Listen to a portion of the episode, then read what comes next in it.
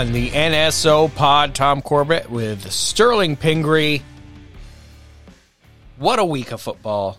Minus, you know, what? The Sunday night game and the Sunday morning game. The middle was great. A lot of close games in the middle. A lot Don't of field goal the, kicks the to win. Thurs- don't forget the Thursday game was terrible as well. It was what those Panthers Bears. I mean, what? Once in a while, is it wrong that like when I see the Jets come up on prime time, I'm kind of like, oh, I think it's Like it's- become. I think we talked about this last week, and we're like, "Oh no, we get it." Zach Wilson's fun, Yeah. just just to see because something's going to happen, good, bad. It's one of the two. It, it, it's like a team trying to win left-handed because the quarterback you know is terrible, but the defense is really good, and they have a talented running back, but the offensive line's awful. Like there's just this like they should be able to do it, but maybe they can't. So it, it kind of is this like organized chaos theory. It's sort of I was rem- reminded today. Remember when during the pandemic the Broncos lost all their quarterbacks and had to start Kendall Hinton at quarterback because he Yeah. played it in like high school or so. You know, it's kind of like it's so absurd and so different that in a weird way, like it feels perverse rooting to be like, oh yes, I would love to watch the team that just fired their head coach starting Aidan O'Connell at quarterback. You know, I would love to watch them play play Zach Wilson and the Jets on Sunday night. Why, thank you very much.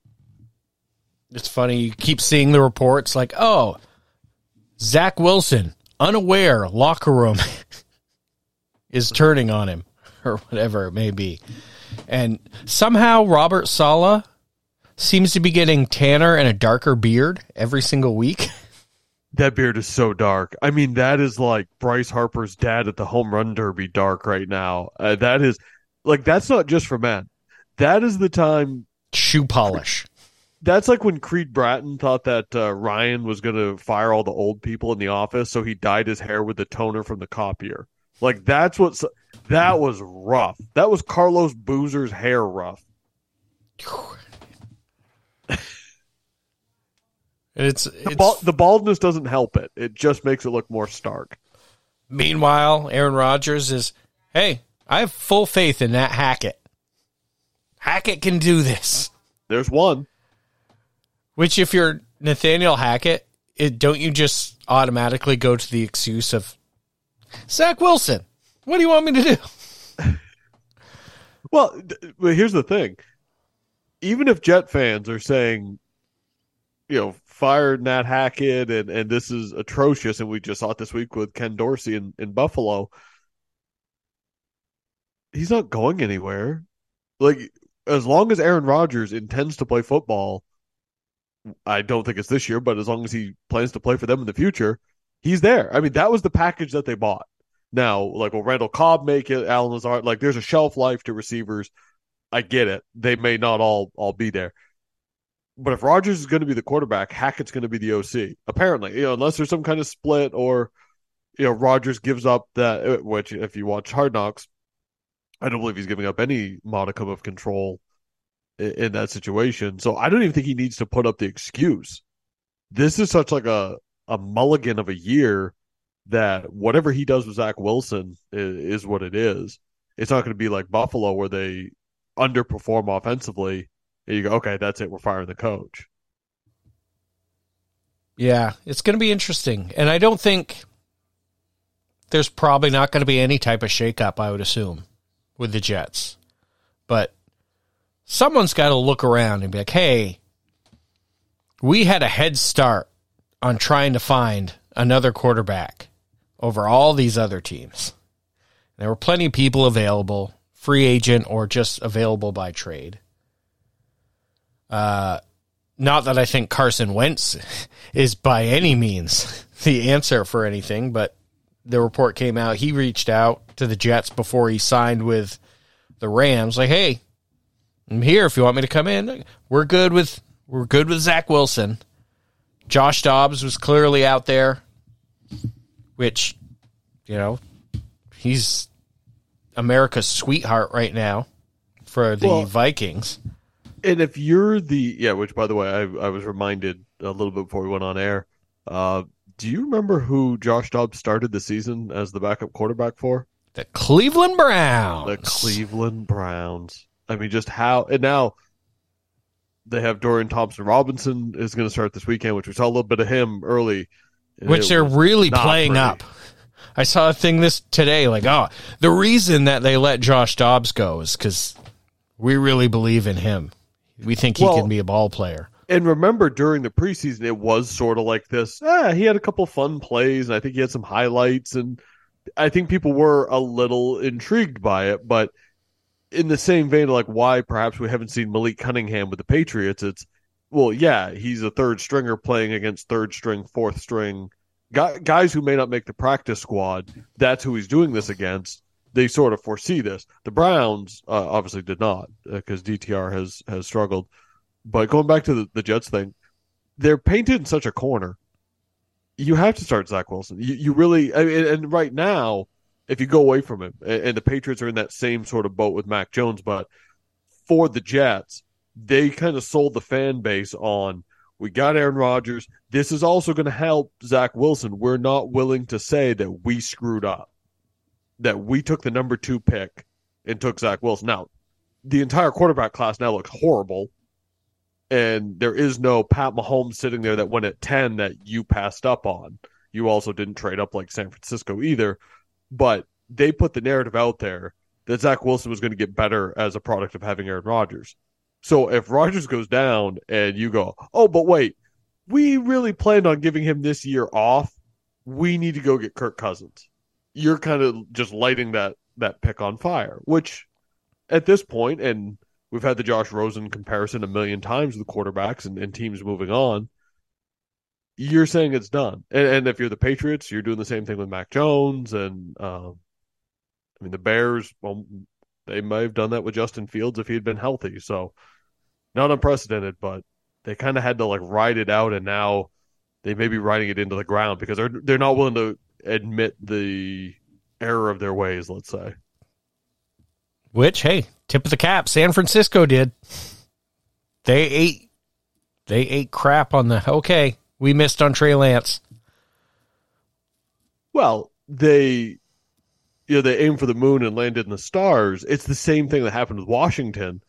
They spend the number two pick, they give up that plethora of picks that they send to the Rams, and they take RG three, and then they get bailed out because inexplicably they draft Kirk Cousins later in that draft, and everyone's going, "What the heck? Why did they take another quarterback?" I can't remember who they had as a backup at the time, but they were. I mean, people said you just gave up the farm for number two pick. Why are you spending? I mean, what did they use on Kirk? fourth, was, I want to say. Yeah, might have been third. I, I, think yeah, it was third, third or fourth round pick on Kirk Cousins. Everyone's going like, "What the heck was this?" And then it ends up he's the better quarterback. You know, four years later. So that's how it worked in San Francisco. Because you're right, they would still be getting murdered for the Trey Lance deal, but. Uh, let's see, Cousins. Yeah, seventh pick of the fourth round. Uh, you know what's interesting that I didn't even fully pick up on until today was the Arizona Cardinals spent a fifth round pick to get Josh Dobbs a week before the season started, who had some success and was playing well. And they traded him to Minnesota with a seventh round pick to get a sixth round pick back. So what you're saying is, if you looked at the draft value chart, uh, apparently Michael Bidwill didn't pony up the extra bucks to to buy that chart, so they do not understand uh, what value is over a ten week period for Josh Dobbs. Which, by the way, just when you you said that, it, it reminded me that yes, Josh Dobbs joined the Cardinals the week before the season started, and then he beat the Dallas Cowboys what two weeks later and then goes to Minnesota and wins two straight games after being in the building for a total of like nine days. Like what? Two two shade of Josh Dobbs. You called him America's sweetheart. Uh, why wouldn't he be? And someone really climbing up the uh, the current coaches hierarchy is O'Connell. Oh, 100%. Oh, he is He's getting some flowers. Well, he has to, and, you look at what they did last year, and you start to kind of build that body of work, and you look at all the the one score games and the the tight games that he won last year, and I mean, what was the the point differential was the like worst of a top two seed or, or whatever it was uh, in playoff hit, you know, like all these numbers, and now you look at it, go, well, that was a flukish team. Well, now you see the run they're kind of going on without Kirk Cousins and what they've been putting together with Kirk Cousins before he got injured. And you start saying, huh, like this guy's this guy's got to be pretty sharp, and, and you like to see that with. I get that it's fun when you get all the young coaches, and then you kind of prove, oh, maybe they're not all these geniuses. You know, that the Sean McVay coaching tree, that not every kid who had a cup of coffee with Sean McVay is a coaching genius. Same with you know with the Kyle Shanahan tree, and but it is nice to see Kevin O'Connell go out and go, yeah, no, just good, solid coach, smart, can game plan. Guys seem to like him. You know, doesn't have a a shtick in some way. You know, he's not Mike McDaniel. He's not. Uh, wasn't Stefanski doesn't really have much. He's kind of milk toast, but you know, he's not uh, Sirianni. He's not. He, he's kind of like Zac Taylor, where you're like, yeah, no, he's good. Yeah. Now that you mention it, are there really that many bountiful coaching trees when you actually stop and think about it? I mean, what? Belichick, arguably greatest coach of all time, his most successful is what? Maybe Charlie Weis at Notre Dame or Mangini and with the Jets? Ugh, I mean, the Mangini thing was short lived. That was like, what, a year or two, and then it, it kind of fell apart. Yeah, the the Belichick coaching tree from a head coach standpoint, I mean, well documented what happened to Josh McDaniels. I mean, Romeo Crennel has been kind of that career assistant that can step in. I mean, it seems like he's been an interim head coach everywhere he's ever been. Um, I, you know, and, and, I don't put Vrabel in the Belichick coaching tree. A lot of people do, especially with the recent, you know, kind of comparisons. Right. I think you have to coach out. under them to be yeah, in he, the tree. He, he didn't. I mean, he won. He finished his career after the Patriots traded him to the Chiefs, and then he became, I think, like linebackers coach at Ohio State for a year. Then with the Texans, he was in the same same sort of role, and then DC, and then head coach of the Titans. So really, to me, I don't count it just because he played for him. Because the same thing. I mean, then you could say, right, Cliff Kingsbury and Kevin O'Connell are under the Belichick coaching tree. It really isn't. Uh, in terms one of, of those most, two, you'd like to claim. yeah, well, you know, I wouldn't have minded uh, bringing in Cliff as like OC or something. I Felt like that could have been fun if he ever came back from Thailand. Um, yeah, no, I mean, I would love to claim Vrabel and, and welcome him into the bosom if and when you know Belichick leaves New England. I, I would love to. Well, and another one that would be under that tree that doesn't get mentioned enough either is Brian Daboll. Daboll's been in New England like three different times, and I think he started the same time McDaniels did, and even may have been the one who brought his name up when they were looking for another coaching assistant when they originally hired Josh McDaniel in like 2001 or 2003. Uh, he's been tight ends coach in Foxborough. You know, then he became OC in uh, Alabama. And then obviously the the Bills. But there's one I was talking to someone today. I mean, talk about a reversal of fortune. Brian Daboll was the coach of the year a year ago, and now I mean, would you feel safe to say like he's not going to get fired after the season? Like it seems like that chair is hot. I don't believe that it should. The guy I wouldn't think so. DeVito. I think that first either, year but... was was so positive, and the injuries have been so horrendous. I mean, come on, how many? Where is Matt Barkley at in his career that he can't get snaps over Tommy DeVito.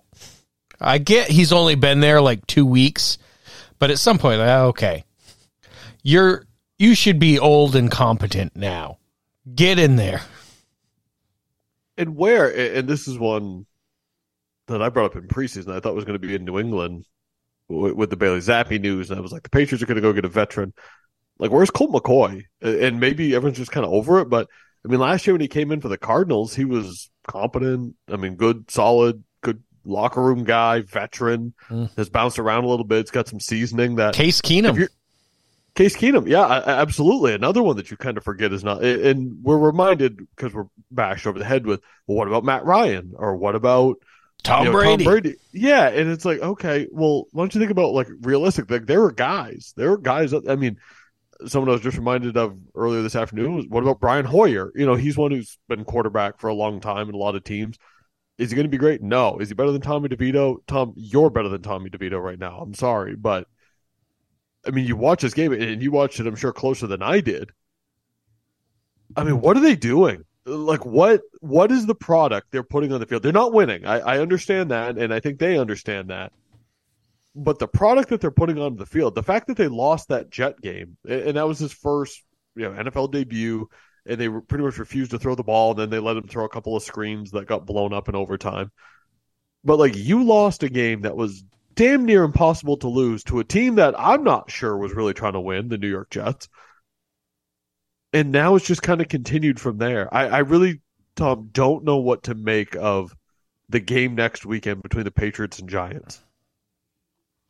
I, I honestly don't because every time I think the Patriots, like in my preview, I'm like, I can't pick the Patriots. I can't pick the Patriots. And then I look and they go, well, I mean, it's the Colts. Yeah, Okay. yeah. All right, you know, like like they, they have to win one of these. Like they and here's, they keep losing close bad games. You know, they're luckily they're kind of out of the like we're not getting blown out every week. Like they hung around with the Dolphins and they beat the Bills and they played a close one with the Raiders and they played a close one with the Commanders and they played a rock fight close, you know, blitzkrieg with the Colts. Like it will be a close game. But neither of these teams, I mean, Tom, this game legitimately, and I know we joke, this game might end nine to seven. We just had a ten to six game. It very well might. And I saw someone write the other day, like, we'll see where the Patriots are. Because if they're thinking future, maybe Stevenson should have, you know, a sore knee this week or something that puts him on the list. Well, But- and it's not even it's not even that, Tom. The, there's people in this fan base like we are beyond Bailey Zappe because I think even most of the Zappe supporters. Have a lot of Will Grier buzz.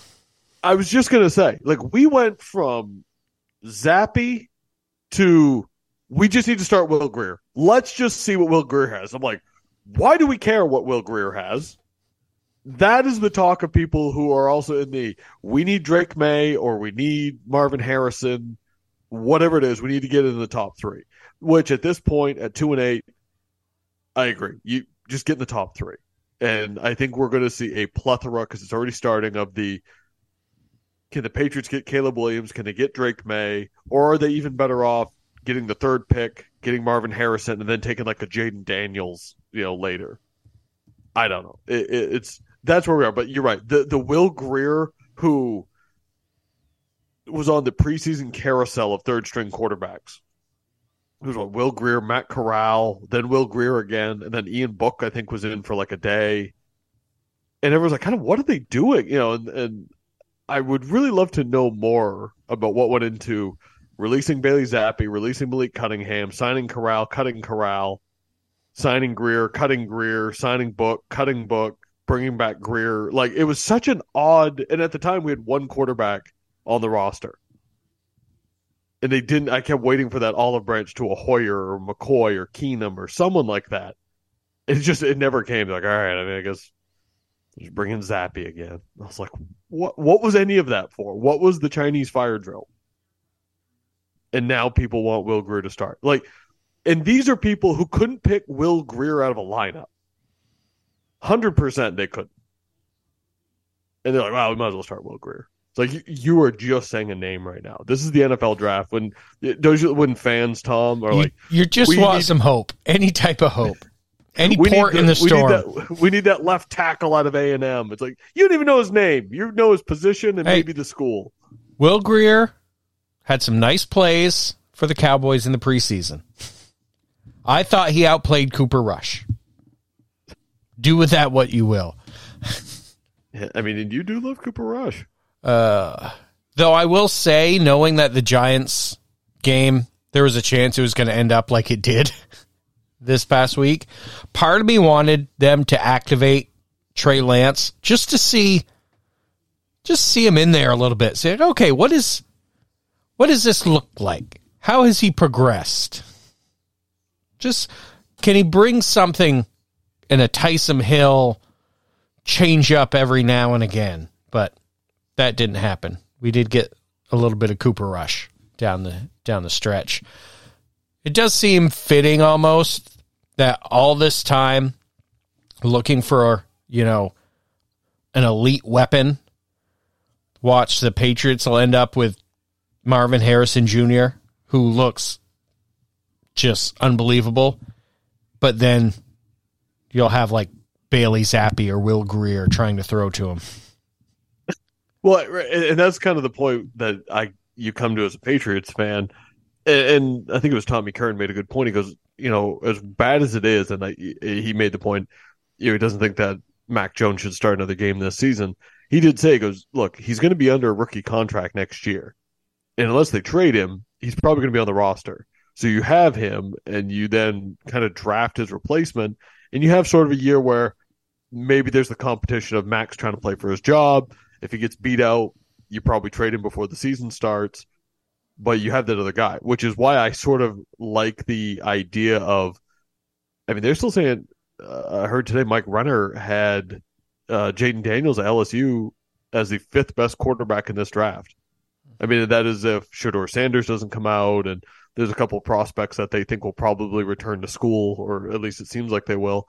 And Daniels, after we just saw what he did to Florida, 600 yards, you could look at that go, oh, this guy, I mean, he might win the Heisman Trophy and looks like a guy may be there at the top of the second round. It's a weird sensation to pick that high in the draft, but to look at it as, I mean, how many times have we seen the Jets or the Browns take one of the top players at number two, you know, and then they get another guy at, you know, number 34, and you go, oh, damn, like they just got two of the top, like six players in the whole draft with the second pick of the first and second round. If you're the Patriots, that that would be nice to get a quarterback and the wide receiver in those first two rounds. If you can't get a Drake Maye or maybe a Caleb Williams. Who would have thought a couple months months ago that Drake Maye would be back in the lead for first pick of the draft? Like everything was it's the Caleb Caleb Williams draft. It's all about Caleb Williams. Had a couple electric games to start the season. And now he's just you know, losing every week, crying in the stands after. Well, yeah. and and it is more of Caleb Williams' performance than it is Drake Maye. I mean, I've seen some of Maye, and Maye has been very good, and he has the tools and a little more size and and everything that goes along with that. Yeah, but North Carolina has been good, but they haven't been like a world beater. I mean, they they've been winning games, but you know they kind of not struggled, but they were kind of. It's North Carolina. Against, it's North Carolina. It's it's Mack Brown. There's some weeks where they're going to put up 45 and they all look like first round picks, or the next week they you know may score 25 against Duke. You you really can't tell. It's been sort of the Caleb Williams. Not say I mean decline is probably the word, but don't we always get to this point where there's a guy who's the consensus number one, and then everyone sort of creates the the subplot of well like maybe he isn't. Yeah it's like more yeah it's more about his tribulations if you will. Yes yes where you forget about the crazy throws the wild athleticism the winning football games. And, and part of that is just i mean usc has lost a lot of these high profile games and where they've fallen down the rankings. I mean three weeks ago you know they had lost their second game and everyone's looking at it like eh, well is he going to take the rest of the season off? And no one would blame him. There were people saying that he should and he said, Nope, I'm playing. This is my team. I'm a football player. I'm going to play the season. And for like one afternoon, everyone said, Oh, that's admirable. And then they lost another game, and everyone goes, oh, Okay, well, th- this team's a loser. This guy's a loser. You know, Lincoln Riley might be on the hot seat at USC. He probably isn't, but maybe. And they're kind of pinning it all on him, where it's like, well, it's not his fault the defense gives up 50 a game. I mean, they were in shootouts there for like three weeks in a row, where I think they scored in the 40s and lost. I mean, the offense is still producing. He's, you know, a couple fumbles here and there, and you're right. He's crying in the stands, and I don't know. People are giving him a hard time for that. It feels like we're kind of dinging him unnecessarily to a point. Mm-hmm. It'll all change. It change the the draft process. It changes six times, and it'll change again at their pro days. And it'll change again if they work out at the combine, or if Drake Maye plays at the Senior Bowl, or you know, whatever it is. Well, yeah. I mean, what seven months ago. How many people were saying, "Oh, C.J. Stroud's not even a first round pick"? I wouldn't use a first round pick on him. Sure.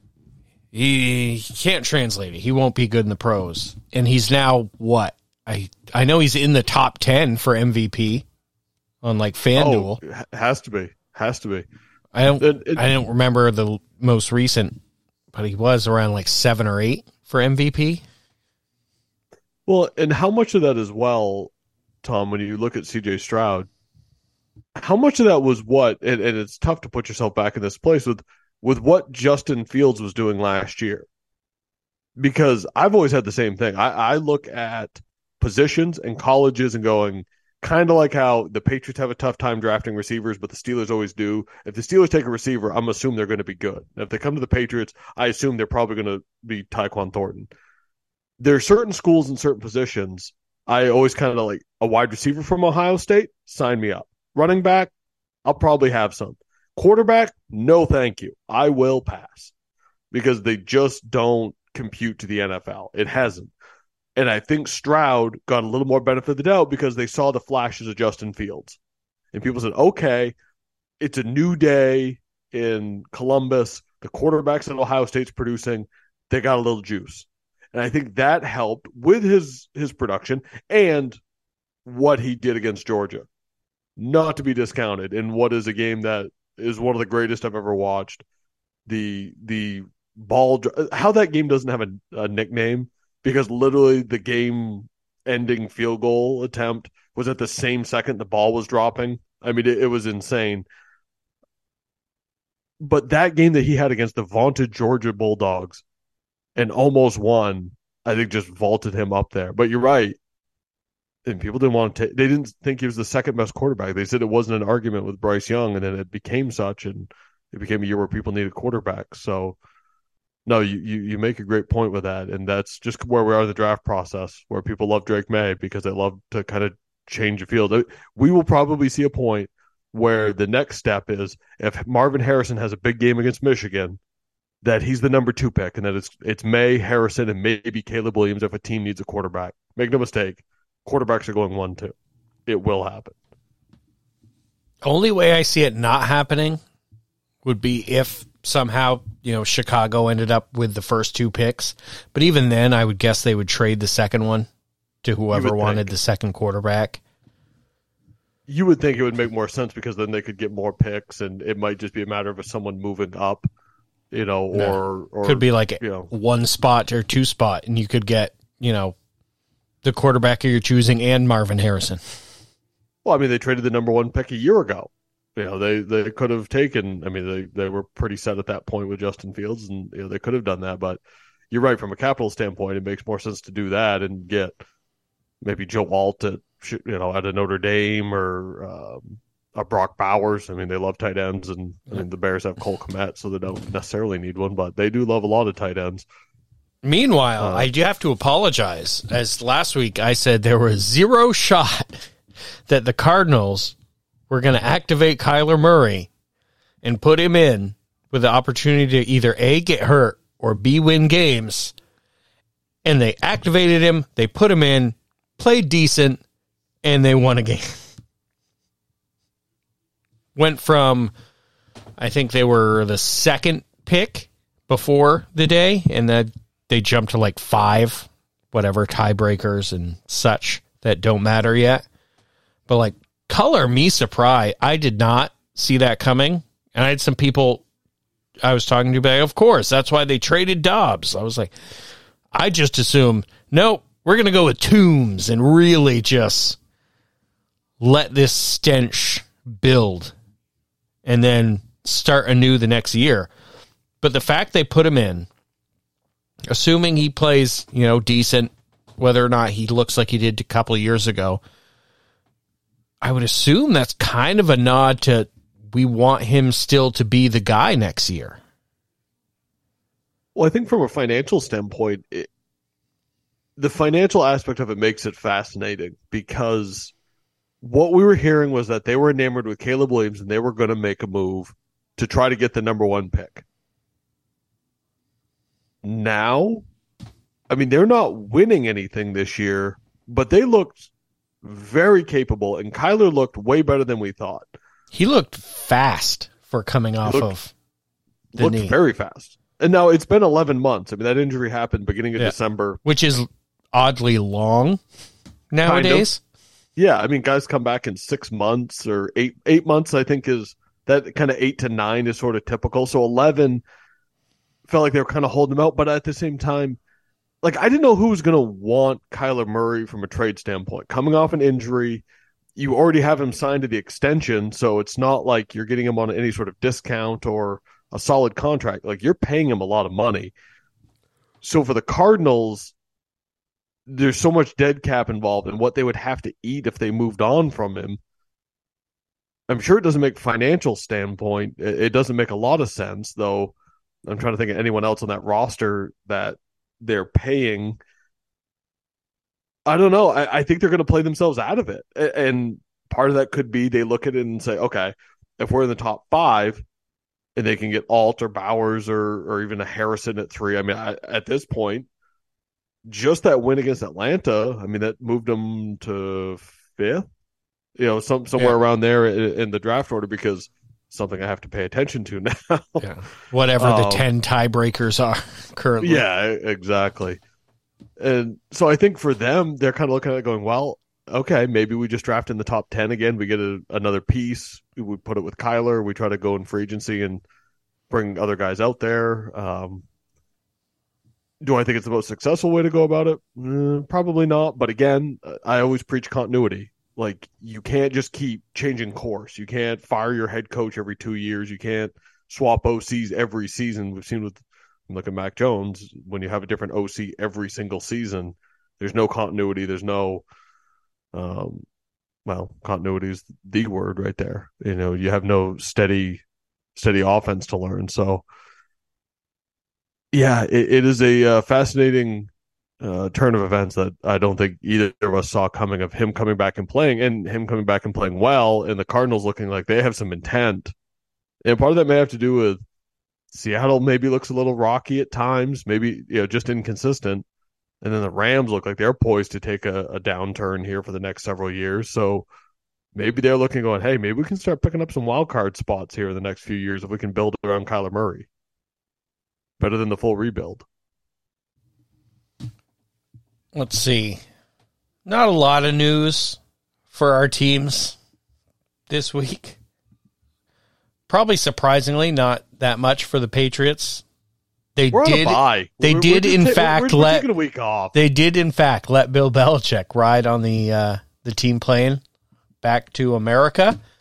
Uh, one guy they let ride the plane back, and that was about it. Was Jack Jones, who Which, if you read my Patriot Notebook on Monday morning, um, him getting released by the Patriots, him him meaning Jack Jones, was probably a kinder fate than what he was facing uh, otherwise, because they asked Jabril Peppers after the game uh, what his thoughts were on Jack Jones, you know, only playing ten snaps and sitting at the end of the bench away from his team, and he said, "Oh, I'm going to talk to him."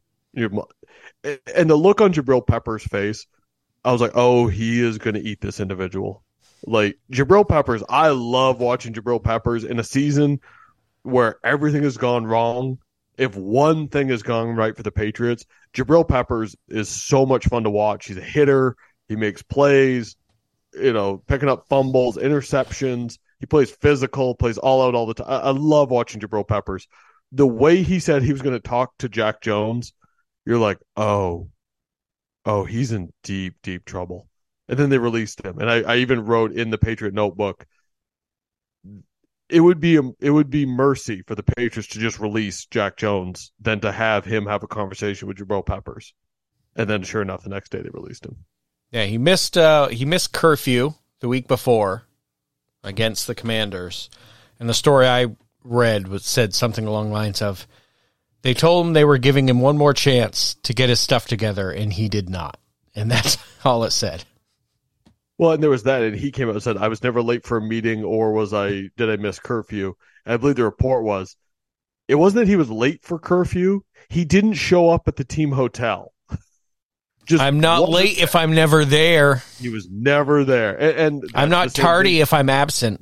Well, and that's the same thing that happened with J.C. Jackson. J.C. Jackson was late as well. They didn't even take him to Germany, So neither of them are really uh, doing a whole lot to help this organization right now. And I think there's a chance as well that JC Jackson certainly will not be back next year, but he may not last the season as well because Bill is not not putting up with knuckleheads right now. He's got plenty. So, fun fact Jack Jones gets signed by the Raiders, whose head coach is Antonio Pierce, who was his was Jack Jones' high school coach. And when he pretty much got kicked out of USC and went to Arizona State, was a coordinator on the Arizona State Sun Devils under Herm Edwards. So he coached him in high school, college, and is now his head coach in the NFL. I never feel like troubled player signs with Raiders ends No. well. Well, and and we're seeing it. If you look at this, in God, how many how many years has it been? Is it three years? Three years that they've been in Vegas. Uh, two. I want to say two in the stadium. Th- this is this is year three because you're right. There were fans there. That's how I decide everything. There were fans there for the opener because it was that crazy game with I want to say the Ravens in week one. So that was 2021. 21 to, so we're in year three. We're not even through three years in Las Vegas. And you look at the things that are happening. You know, you look at the Chandler Jones saga from earlier this year. You had the Henry Ruggs incident. And, and I get that these things unfortunately happen in the NFL, but not exactly the most stable sort of. I mean, go all the way back to Antonio Brown and I can't remember. No, that had, that was before the pandemic, so they were still in, in Oakland at Yeah. that point. But you know, you Remember, each had the hot air balloon to training camp. yeah, and you had the Gruden thing, which I mean, that's not like a product of Las Vegas, but I I don't know. It's just a lot's happened around that franchise. But the fact that now, when a guy like Jack Jones signs with Las Vegas, the first thing everyone thinks of is, is this the environment for that guy? Is this going to help him? And maybe Antonio Pierce will. Obviously, there's a relationship there going back to high school, but is Las Vegas where he needs to be? I get it all the time. Like, ooh, see that kid that transferred into UVM? Is Burlington the place for this guy? Oh, Is it too hot? Too happening? it, it- I mean, it, it's Sin City. That's what that's what people call it. Let's uh take a look at week 11. We got Bengals Ravens tomorrow. You mean a Or good today. Thursday night? A, a, a, In theory. Thursday night game? What the hell? It both coming off of tough losses. You know, Bengals lost to what I think is a decent Houston team with a red hot quarterback. And the Ravens continue to find ways to lose games down the stretch and not be able to close them out, which is starting to become a thing. It has been for a couple of years now, where they're getting these big leads, and you would think of all the teams to like close out a lead, you would think Baltimore because they tend to amass more rushing yards than any other team in the National Football League. But they have not been able to do so. Well, and that Cleveland loss is brutal.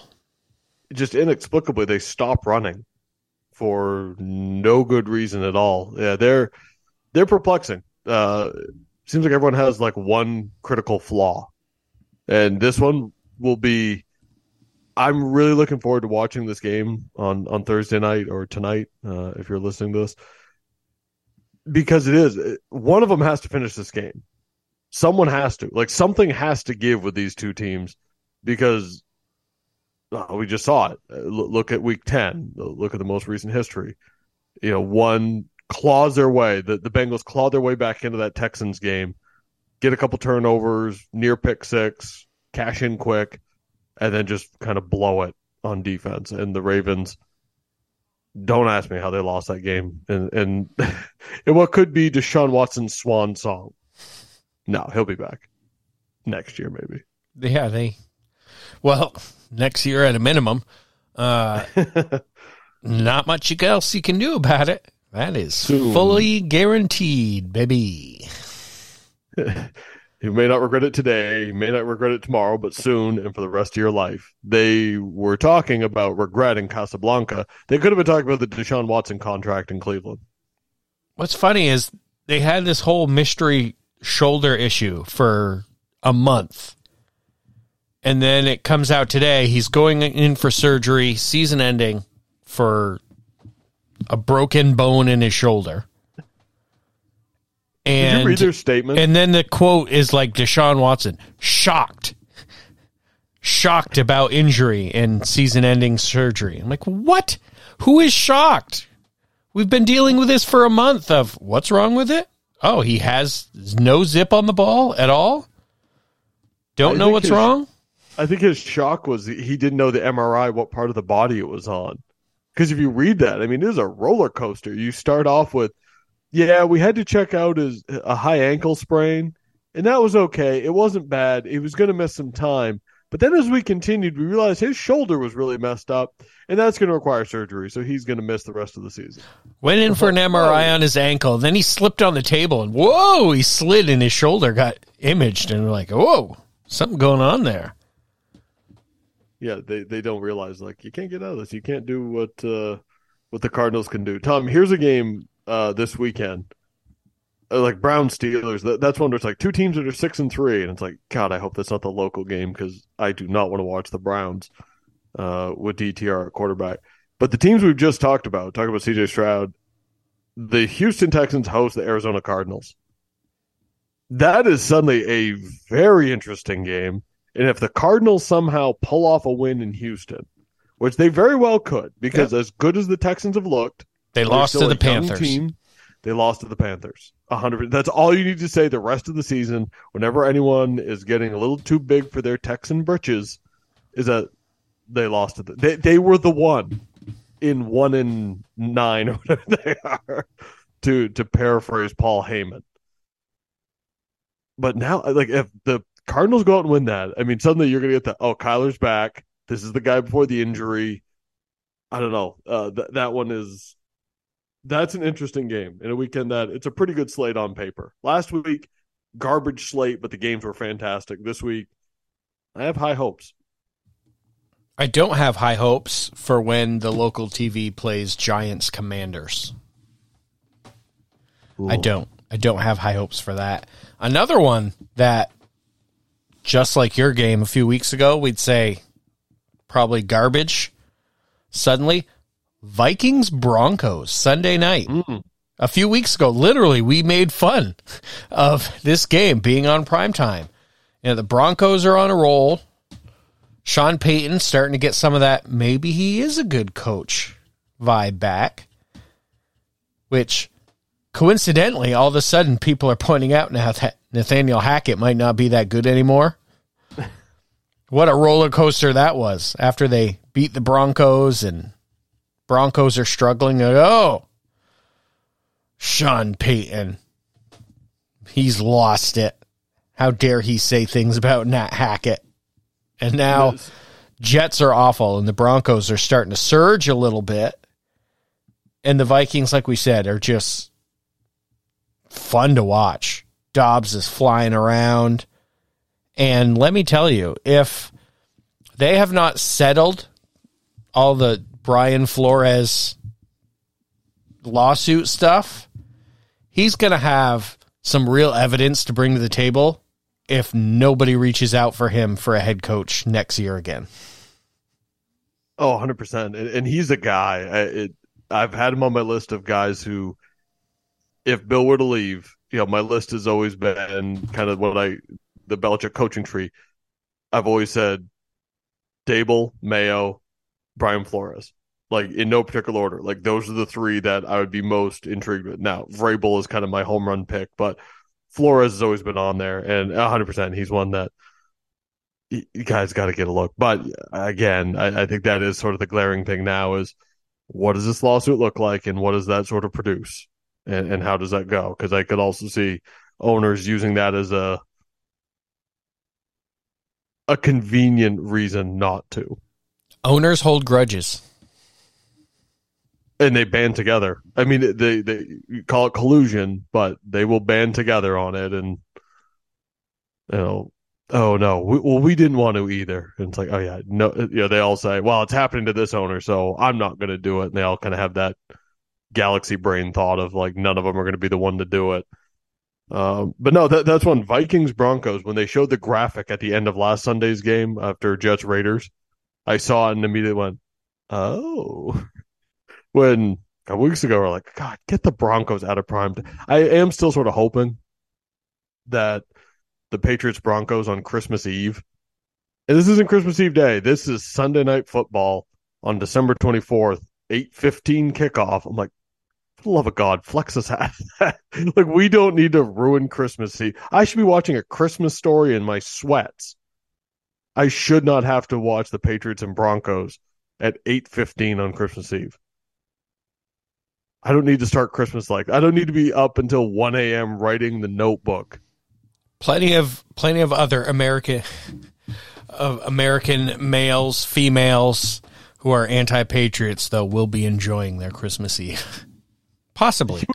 Well, and now that the Broncos are looking capable, a couple weeks ago, I'm like, dear God, I mean, like we might win that one, and now it's like, all right, yeah, we're definitely uh, probably not. The, I mean, the game of the week. By the way, I'm going to look up like what game we could flex it, into that spot. I mean, Meanwhile, Chiefs Eagles Monday night. I mean, th- this is like remember when the Chiefs played the Rams on Monday night and it ended up like 54 51 or whatever it was. Was that the one in Mexico? No. No, but it was at the Coliseum because it was when they hadn't built SoFi yet. So you had the the LA Coliseum. The only downside was the Rams were wearing those horrible like color rush Monday night jerseys. But otherwise, I mean, one of the great Monday night games of all time. This one is as highly anticipated regular season game as you get. Super Bowl rematch. Still look like two of the best teams in the NFL. I think if anything, the Chiefs you know, have kind of showed ass a little bit in the last couple of weeks. The Eagles seem to be getting better and better. I don't know. It, it, it's uh, the Eagles are coming off a bye. The Chiefs are coming off a bye. Like it, it's just God recipe for success. God help Travis Kelce if the Chiefs lose this game. For all the people that are going to come after him for spending a day in Argentina on his bye week. Oh dear God! And trust me, I know this because if yes, you recall, you Tony Romo, Tony and Romo and Jason Witten took a trip to Cabo, I believe, Mexico, yeah, for a couple days on their bye week for the playoffs. Lost and just got hammered about how they don't prepare, and that's just the funny. Some old ex high school backup quarterback talking about how they don't prepare and they don't have the love for the game that they should. They're not taking it seriously as they should. It just makes me laugh. But oh, that was that was no small thing when they lost that next week. It was all because they weren't focused and they were in Mexico with their wives. It might have been girlfriend at the time for Tony Romo. I don't remember the timeline. Yeah, no, I, I remember that, and everyone lost their minds. It's like, well, I mean, they don't play a game for ten days. I, I don't think, and that's like a one-hour flight from Texas to Mexico. It wasn't like they went to Ireland. You know, it's like, how oh, well, you know, they're going to be on a plane for the next thirty hours. I might. Um, so just change the subject away from these great games. I'm just looking for any reason why we shouldn't have the Patriots. Um, play at 8:15 on Christmas Eve and it's a pretty terrible slate. So just the anatomy of this Thursday night Saints Rams, Saturday there's two games on December 23rd. Bengals Steelers, which is a great one, and Bills Chargers, another great one. So we have two awesome games on December 23rd. The su- the Sunday slate: Browns Texans, Commanders Jets, Seahawks Titans, Colts Falcons, Packers, Panthers. This is the best candidate right here. Cowboys, Lions at Vikings. Ooh. I thought you'd go Cowboys, Dolphins. Cowboys, well, the problem is Cowboys, Dolphins is 425. Yeah. There's no way Fox is going to let that get flexed out. Oh, that's true. That That's my only thought with that. That they just won't allow that one. Cardinals, Bears isn't going to happen. Jaguars, Bucs isn't going to happen. I think our only chance is that the NFL looks at it and goes, okay, we need to put the Lions, Vikings in prime time. That's That's my only thought there. And then on Monday you have ooh, you have a triple header on Christmas. Raiders Chiefs at 1, Giants Eagles at 4:30, Ravens Niners at 8:15. I can probably hold out till 8:15 on Christmas Day and give the day give the day to the kids. Yeah, I'm gonna. I, I mean, I, I wish I was a better man, but I'm gonna have to watch Raiders Chiefs. I uh I'm not. Nor am I No. I am not excited about watching any Giants game the rest of the way, and they're on my god dang TV every single freaking week. Though to be fair, I mean, at least this week, like the Cowboys are playing the Panthers. I mean, I know obviously you want to watch that, but at least you're not missing a good game. I mean, you'll win by 50. Like there is no planet where this is a 20 point game. One would hope. Finally got Brandin Cooks cooking, pun intended. So that was good.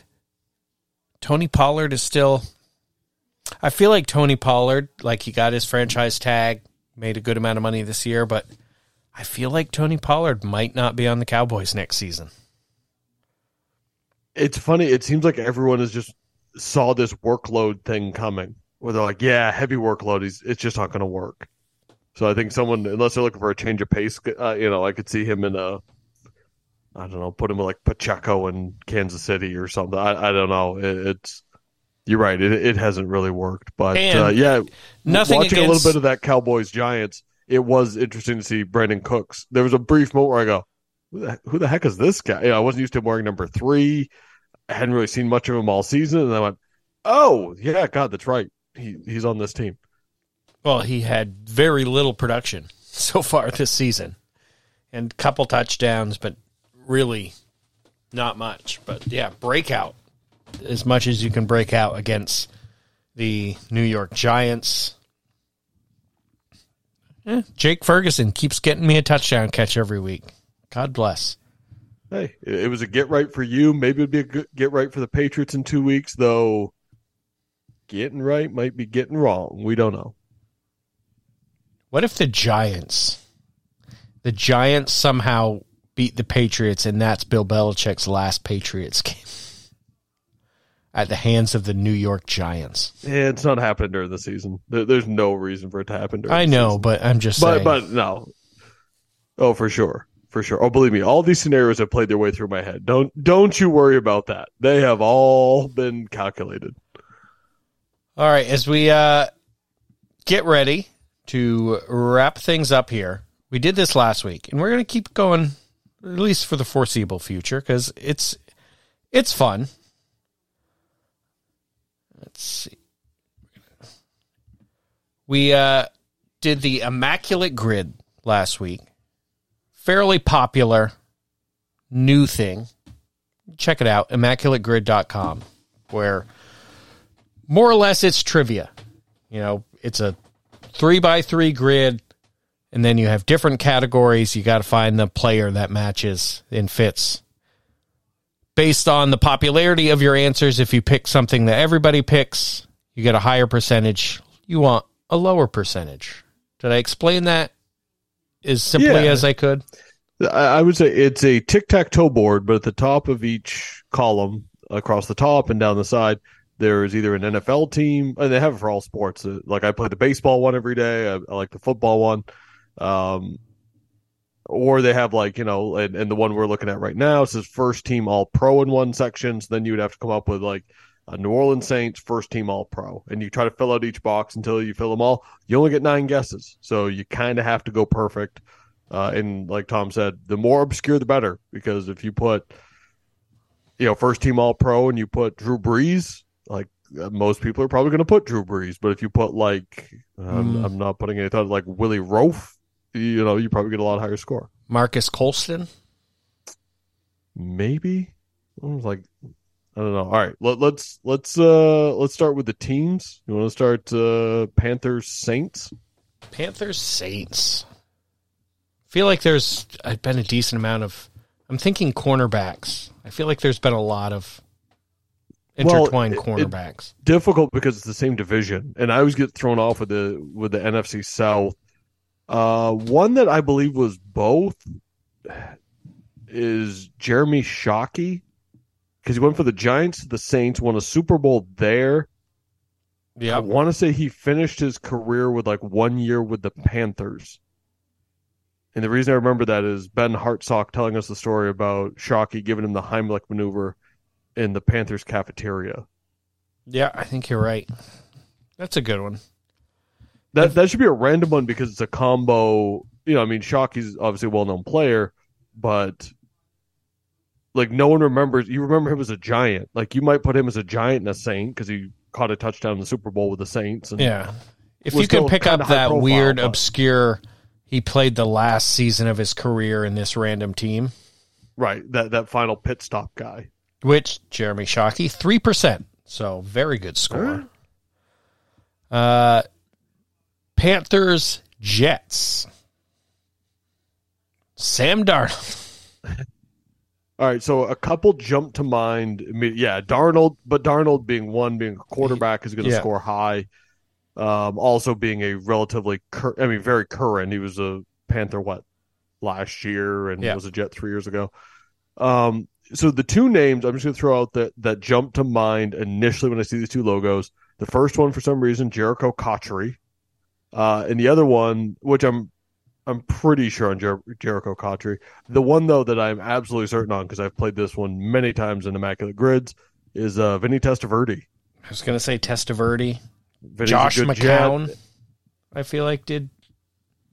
dude. I get so thrown off with the McCowns. I feel like Josh McCown played there for both, but he played for most everybody.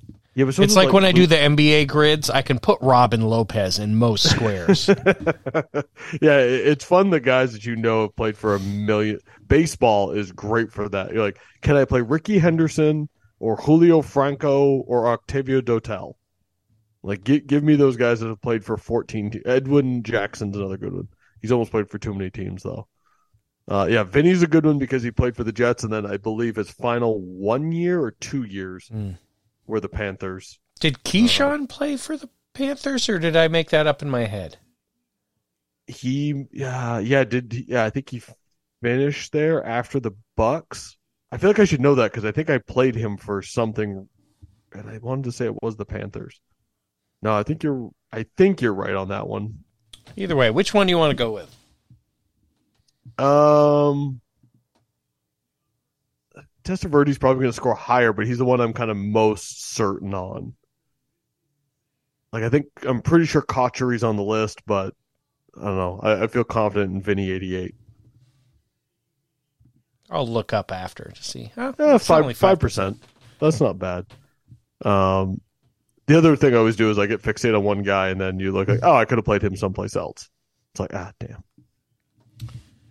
Next, we have Panthers and Vikings. Adam Ooh. Thielen would be the uh, the one probably very high. Sometimes they just bait you into some of these, where they're like, oh, I'll just give you this one. You're like, oh, yeah, but everyone's going to put the Yeah. guy who like just had a good game and just came from one team to the other. And Uh, Teddy Bridgewater. good one. I forget about Bridgewater with a lot of these that he's in my head he's still relatively young, but I mean he's been on the Saints, the Broncos, the Vikings, the Dolphins. Uh, our Panthers. last year, our last week's pick, I believe, Jared Allen. Jared Allen finished his career with Yeah. the with the Panthers. I don't have too Hmm. many more on top of my head. The, that's pretty good because I looked at these two logos. It really not like the last one with with Panthers Jets. Nothing really Uh, jumped what out. was uh, were they brothers out of USC? Lineman oh uh, uh, are you talking- Kalil. What was his first name? Matt Kalil and Ryan Kalil? Yeah, Yeah, I feel like but- one of them- I think Matt. See, see, but this is where you get screwed up in this game. Is where you go, oh, and, and sometimes I'll see two teams, and I will be thinking of if they played each other in a Super Bowl, and then all I can think about is that Super Bowl, and I'm like, or like a big playoff game, and I'll, all I can picture is the guys on one team playing in that stadium, and it throws me all off.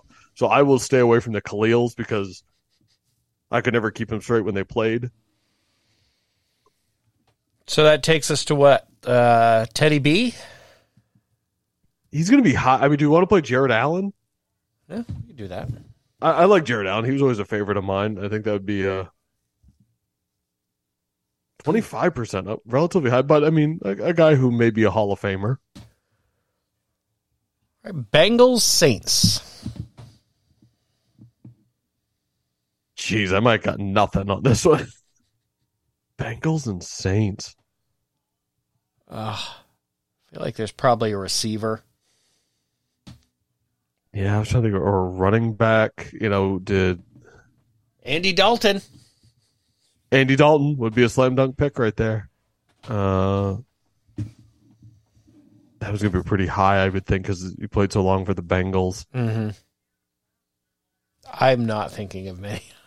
many Yo, others. I'm I'm really the, the Saints are one of those teams that you, you really you jump to the Super Bowl 44 team and you just think of those guys and and there's not a lot that same with the Bengals. You really think of those couple of good teams they have. You, know, you think Houshmandzadeh and Chad Johnson and you start thinking of running backs, you know, Corey Dillon and Rudi Johnson and Eli uh, Apple.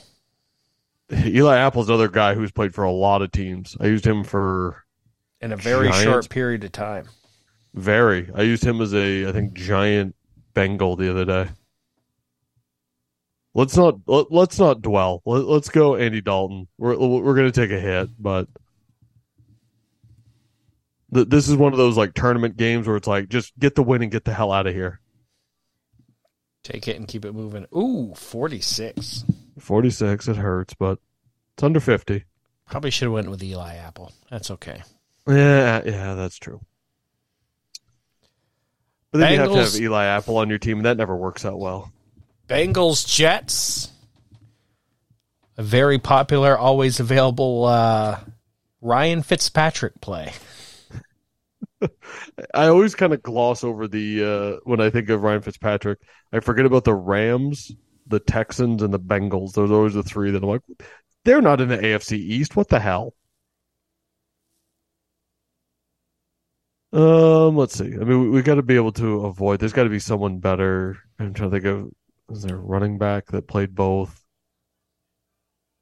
I don't. Why I my head always you have to confirm. Didn't Jeff Blake have a stint with the Jets after Hmm. the Bang? I think because I know Jeff Blake played for the Bengals. He did play for the Bengals. I feel like he had a stint with the Jets. you know there are teams that get frustrating because they've only had like like you go when you get the chargers like in our lifetime tom the chargers have had like four quarterbacks like no one talks about that that they pretty much had well i mean you had ryan leaf but like leaf didn't really play anywhere else besides you know maybe what dallas i think he actually played you know but it's like they go from stan humphries and the super bowl team they go from that essentially with a quick pit stop with ryan leaf Doug Flutie, Drew Brees for a couple of years. And then it's like Philip Rivers, Justin Herbert, done. Yeah. There just aren't that many. The Jets have just had too many quarterbacks. You're like, oh, like was Pennington on both of those? You know, some of the mm. backups you forget that were even there. You, know, you forget that Michael Vick was a New York Jet. The Nuge. How popular are the field goal kickers? Let's find out. I think that's that's worth finding out. Kickers, you never know. If it's a high profile guy, some people remember it, but I think kickers are always a good play. There you go, three percent. That takes us to Bengals Vikings player. Oh, that's another one that's not a lot. I mean, the, the Bengals Bengals are kind of the uh, the Milwaukee Brewers of football for me, where it's sort of just a blind spot where I can think of like ten guys off the top of my head and no one beyond that.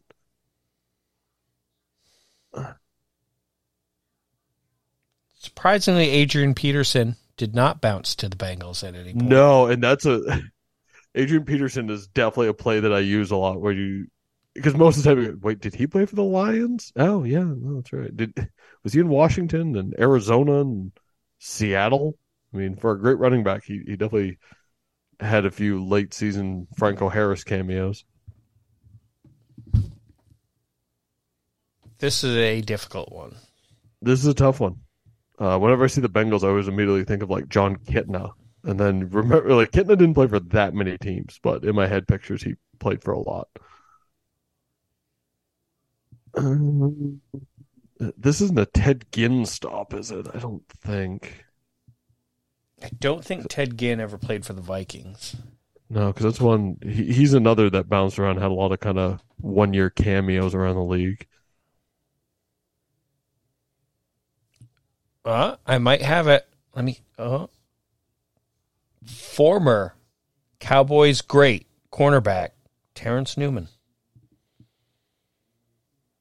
If you uh, uh, if it makes you happy, it can't be that bad. I'm 99% sure. I know he had the stop with the Vikings for sure, and I'm pretty sure he had one with the Bengals. 13%. Good job. Nicely done by you. All right. Pulled that so now we of- need I first, pulled that out of nowhere.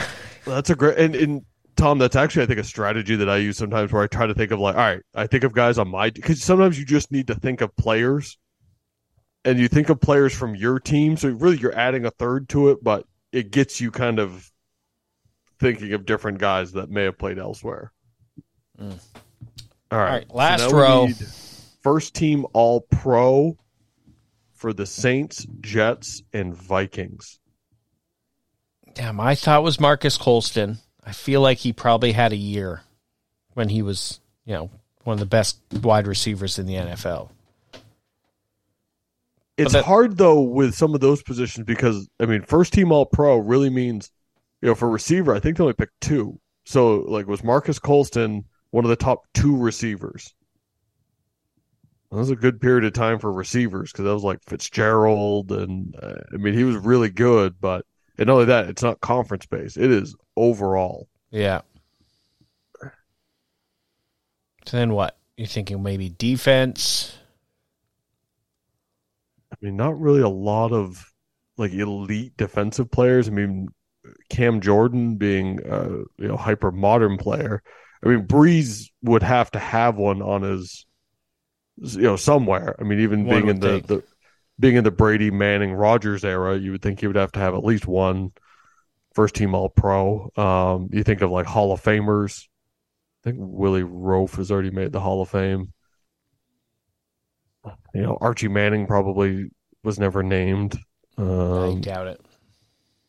you know, you think of kind of the Dome Patrol there with Rickey Jackson and uh, Vaughn Johnson. Sam Mills. Uh, I mean, Sam Mills is in the Hall of Fame. I don't know if he was a first team All Pro. All right, you make the call.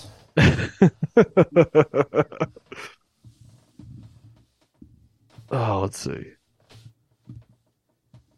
And we could just take the sure win. I mean, our score isn't going to be great on this one, True. but I don't know. It's like Watch Brees never have been one. Well, and, and there's one like one of my favorites with baseball is the fact that you forget that Nolan Ryan never won a Cy Young award.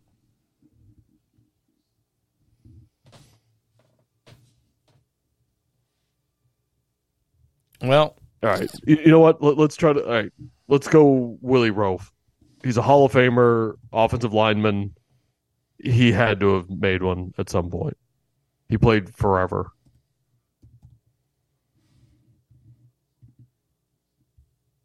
Wow. Two two percent. Yeah, Great offensive grab lineman. by you.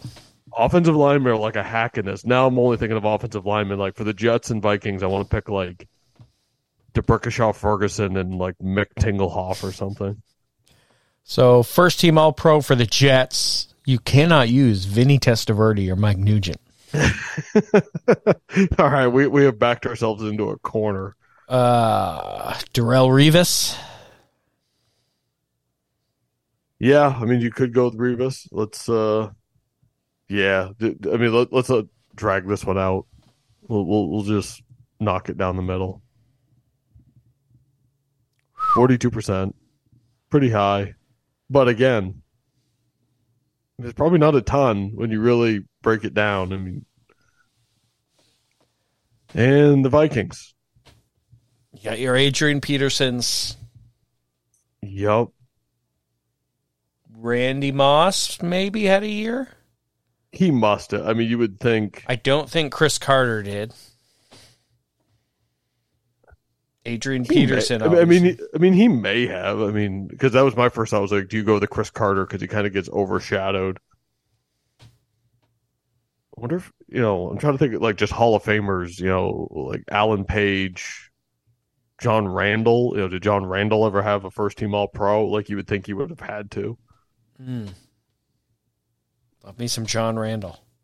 Who doesn't love John Randle? You forget he uh, finished because I've used him a few times that he finished with the Seahawks. Let's go. You know what? Uh, I'm willing. I'm willing to put it on the line. We'll, we'll go. John. He's a Hall of Famer, and if you're a Hall of Famer, there's a good chance you were All Pro.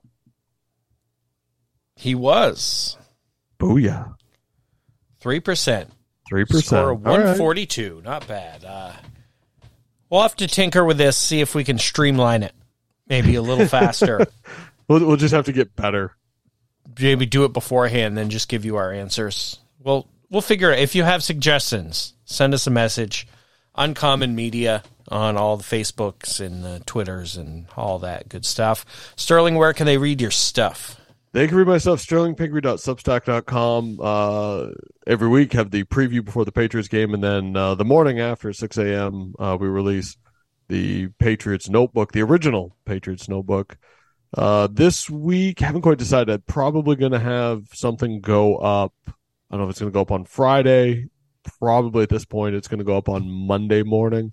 Just kind of a, uh, just going to empty the water cooler, you know, just just dumping out the ice bucket at the end of the game, and uh, you know, just everything that's going on. Probably a preview too of uh, draft scenarios for the Patriots as we kind of go down the stretch and prospects to watch. So that'll be coming out this week. Uh. You can subscribe for free.